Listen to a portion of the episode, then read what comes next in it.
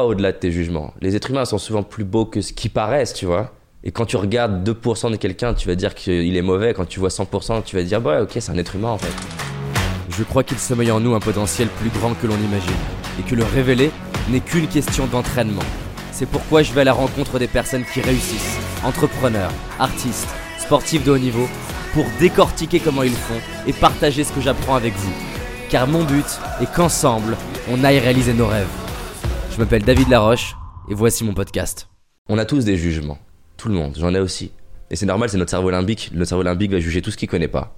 Tu vas avoir des patrons, entre guillemets, qui vont mal parler de leurs salariés. Tu auras des salariés qui vont mal parler de leurs patrons. Et souvent, les gens n'ont pas pris le temps de parler ensemble.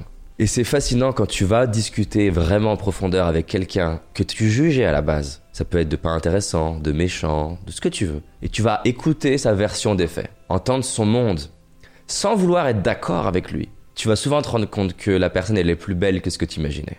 Et moi j'encourage le salarié à aller voir son patron alors que t'as peut-être jamais pris le temps.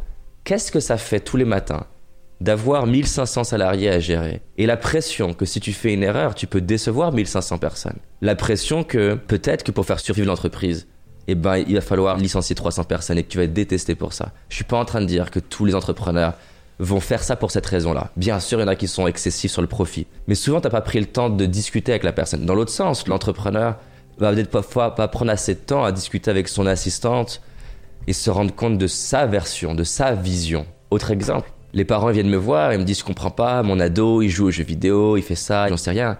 Je dis est-ce que tu as déjà pris le temps de lui demander profondément, écrire une vraie conversation où t'attends rien de lui si ce n'est intéressé à lui ou à elle? Qu'est-ce que t'aimes dans ce jeu vidéo? Pourquoi tu joues aux jeux vidéo? Ce qui est bluffant et ce qui est perturbant, c'est que souvent, sans dire que t'es d'accord, quand tu vas voir la vraie personne et que tu l'écoutes, tu te dis ah merde, j'avais jamais vu les choses comme ça. Et ça veut pas dire qu'on doit excuser, mais ça veut dire que tu comprends mieux, tu vois. C'est facile par exemple de pointer du doigt un jeune de cité sur ses comportements, c'est facile. Maintenant, est son enfance, est sa vie, vit là-bas et regarde.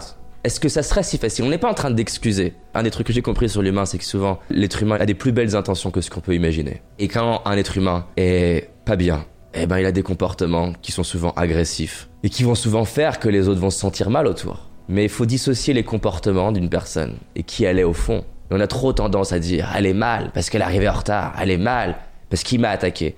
Ok, on n'est pas en train de dire que c'est forcément bien ce qu'il a fait ou ce qu'elle a fait, mais peut-être que le jour où son collègue de travail il a été agressif, peut-être que ce jour-là, on lui a annoncé, je vais prendre un exemple extrême, que sa mère avait un cancer. Et tu le sais pas, tu vois.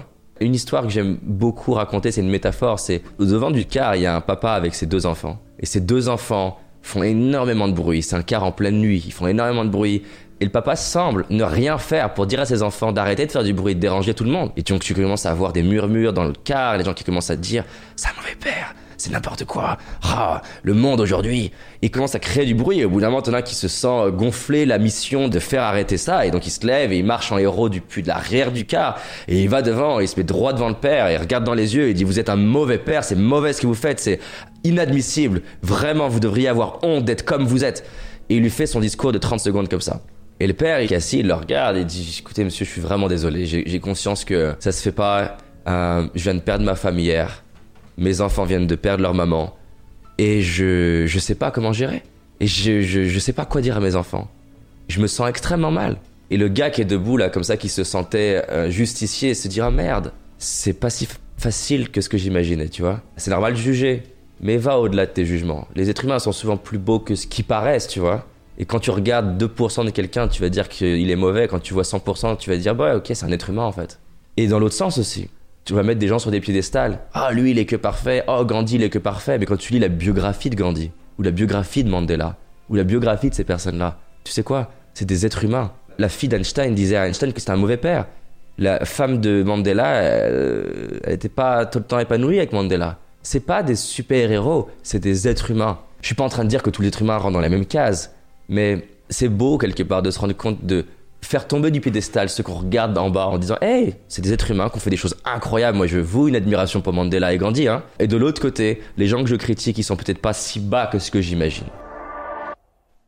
J'espère que tu as aimé ce podcast. Si c'est le cas, abonne-toi pour que je puisse te partager d'autres stratégies pour réussir tes rêves et tes projets. Laisse-moi un 5 étoiles, ça me ferait vraiment plaisir. Et si tu as envie d'aller plus loin, j'ai réalisé une vidéo qui s'appelle Les 5 erreurs que font la majorité d'entre nous et qui va causer l'échec de nos projets, nos rêves et notre réussite, en sachant qu'une seule de ces erreurs va t'empêcher de réussir et d'être pleinement heureux. C'est une certitude. C'est une vidéo gratuite, en tout cas pour l'instant, et pour la trouver, tape dans Google David Laroche, les 5 erreurs cadeaux. David Laroche, les 5 erreurs cadeaux. Et tu vas tomber dessus. Je te dis à très vite pour un prochain podcast, et on avance ensemble.